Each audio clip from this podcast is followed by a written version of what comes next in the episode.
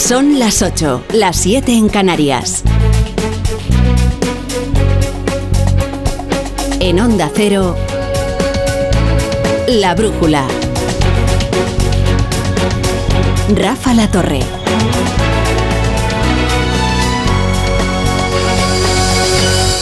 Era la elegancia personificada en el campo, la autoridad, el orden. Dos balones de oro siendo defensa, ¿eh? Eso no es fácil.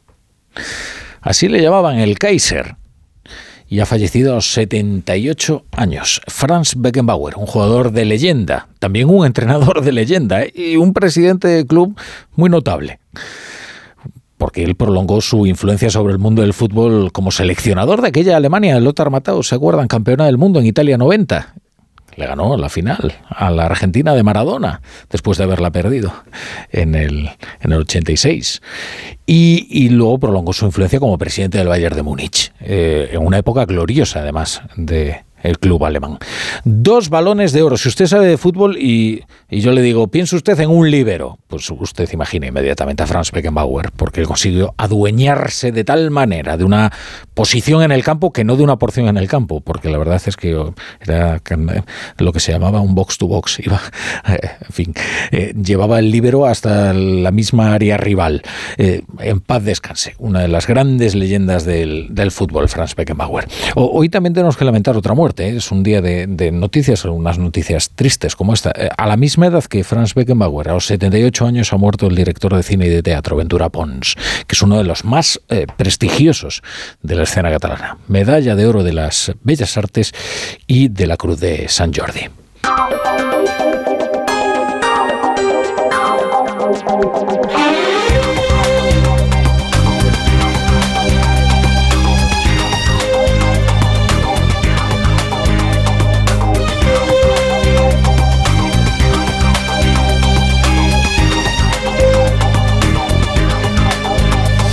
Bienvenidos a la brújula. Si se incorporan a esta hora la sintonía de Onda Cero, ahí hay unas palabras muy premonitorias pronunciadas por Alberto Núñez Feijóo en la sesión de investidura de Pedro Sánchez y que hoy estarán resonando en la cabeza del presidente del gobierno. Señor Sánchez, cuando el independentismo le falle, cuando hasta usted le supere la legislatura y ocurrirá, no me busque.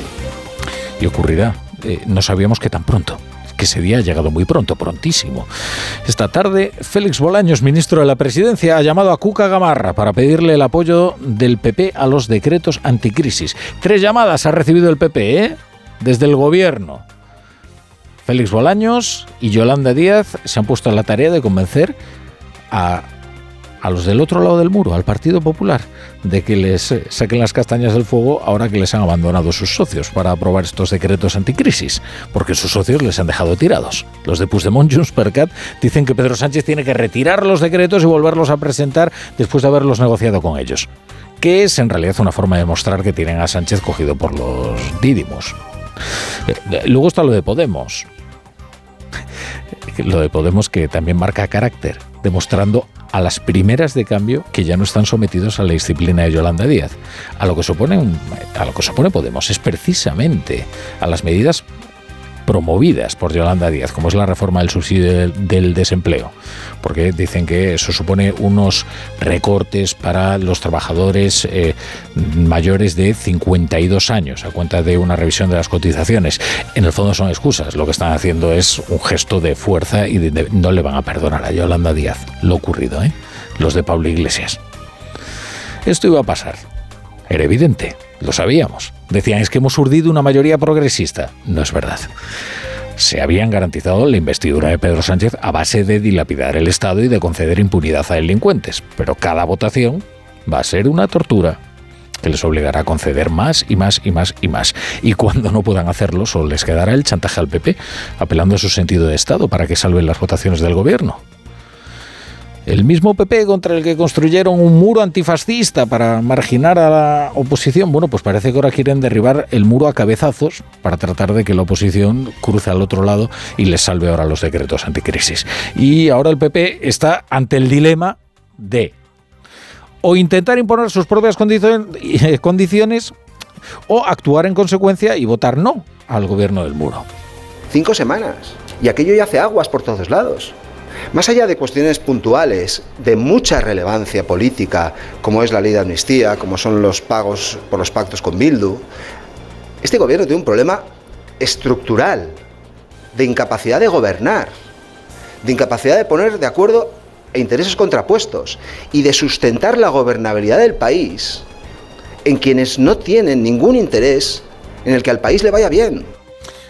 ¿Y qué va a hacer el... Escuchamos ustedes a Borja Semper, eh, que luego ha desgranado algunas de las condiciones que impondría el PP para votar, para abstenerse ante uno de los eh, decretos del, gobierno. ¿Por qué? ¿Qué va a hacer el PP? Pues en el fondo va a combinar ambas estrategias. Allí donde le convenga va a tratar de imponer sus condiciones para... Eh, para la abstención eh, y, allí donde pues, pues donde no le convenga va a votar no eh, sencillamente eh, sin dejarse chantajear con esto de la cuestión de Estado como si tuviera que cubrir el PP con su sentido del Estado la principal carencia de todos los socios del gobierno que es precisamente el sentido de Estado.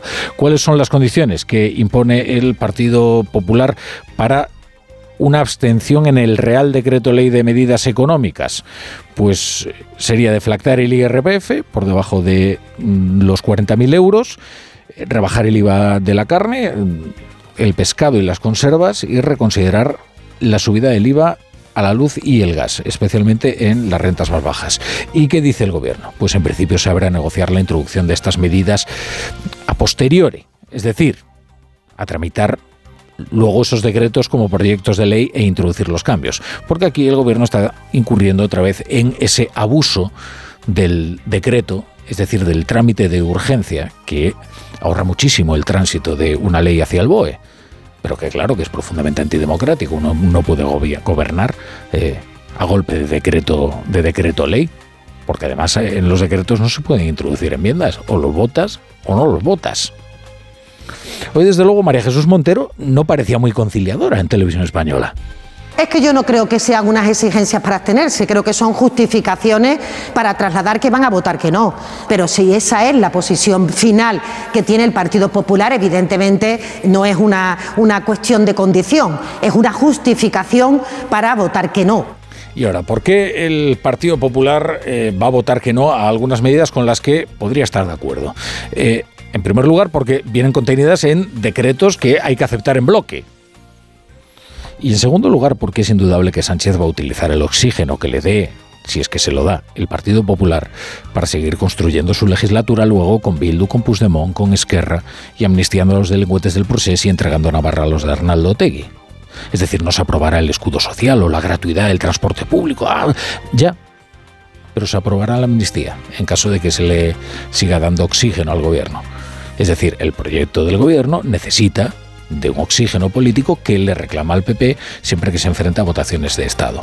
Y el PP le contesta, pero es que la mayoría que usted ha urdido es esta, es la que ha querido usted.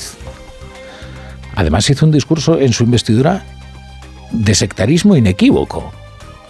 El muro, larga masa de ese muro pues serían los independentistas, pero al otro lado del muro, del muro quedaría la oposición, del PP y por supuesto Vox, que ya veremos si no recurren también a Vox para salvar alguno de estos decretos. Ya lo hicieron, recuerden ustedes, en la legislatura anterior con uno referido a los fondos eh, europeos.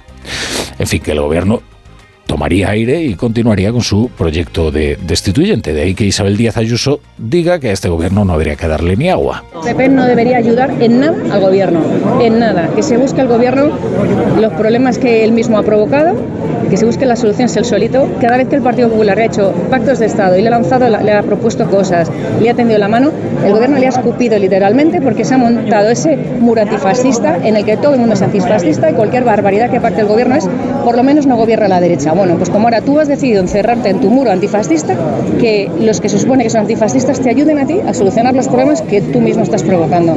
Bueno, esto es la semana en la que el Partido eh, Socialista, más que el gobierno, el Partido Socialista más que el gobierno, está tratando de resucitar el fantasma del Prestige a cuenta de los famosos pellets que son unas, eh, unas bolitas de plástico, un componente con el que se hacen los plásticos, que vertió al mar un buque en aguas de Portugal y que está llegando a las playas de Galicia y de Asturias. Eh, Asturias nada, no hay debate, pero en Galicia se nota que estamos en campaña.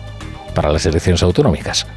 Y mientras que los ministros implicados del gobierno hacen llamamientos a la colaboración entre las administraciones, el PSOE saca vídeos explicando que esto es igual que el Prestige. Aunque, claro, el PSOE debería tener cuidado con esto, ¿no? Porque eh, en uno de esos vídeos han sacado eh, el famoso episodio de los hilitos de Rajoy, que resulta que era ministro del gobierno de España cuando lo del Prestige. O sea que estarían reconociendo que esto de los pellets es una cuestión que compete al gobierno de España. Bueno, por de pronto, la delegación del gobierno ya ha informado de la carga que ha ido al mar. Desde luego no es un prestige.